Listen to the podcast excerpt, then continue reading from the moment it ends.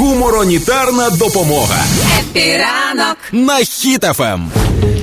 Так, на Херсонщині окупанти не можуть викрасти зерно, тому що вкрали комбайн.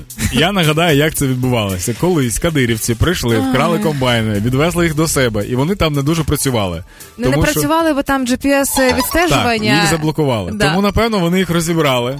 І зараз е, окупанти такі: так, хто в нас викрав комбайни? Ну, ті чуваки. Вони їм дзвонять, кажуть: чуваки, здорово, така проблема, значить, вони нам все-таки здесь нужны.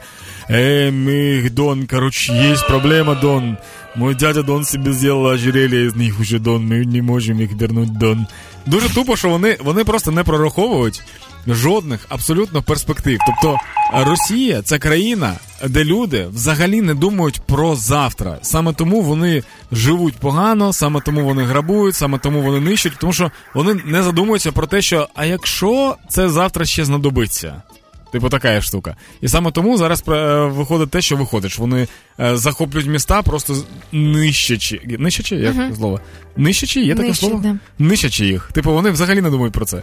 Тобто вони такі все прибрали. Город наш, да, будемо здесь жить. Да, но нам негде здесь жить. Блін, это ми не подумали. Ну, я не. Ти знаєш, кожного разу, коли з'являються ось ці історії, здається, що гірше вже бути не може. Ну, більшого м, ідіотизму ну не може бути, ну нереально це вигадати. І кожного разу реально, і ніхто мене так не дивує, як росіяни зараз. Кожного разу спостерігаєш, думаєш, боже мій, оце тупорези, а потім вони оп і чудять щось знову. Ну фантастика. У них ця штука не працює тільки з е, водкою. Ну, типу, нема, нема такого, коли вони такі, ах, розбіля стакана, а потім наливають, а потім А. куди ж нам наливати водку? В рот сразу. Типу, ну да, то, ну, вони, у них там це працює. Вони такі, не треба бити склянку, бо вона нам знадобиться. Тільки там вони розуміють. В інших місцях взагалі ні. Це не робить. З дітьми теж саме.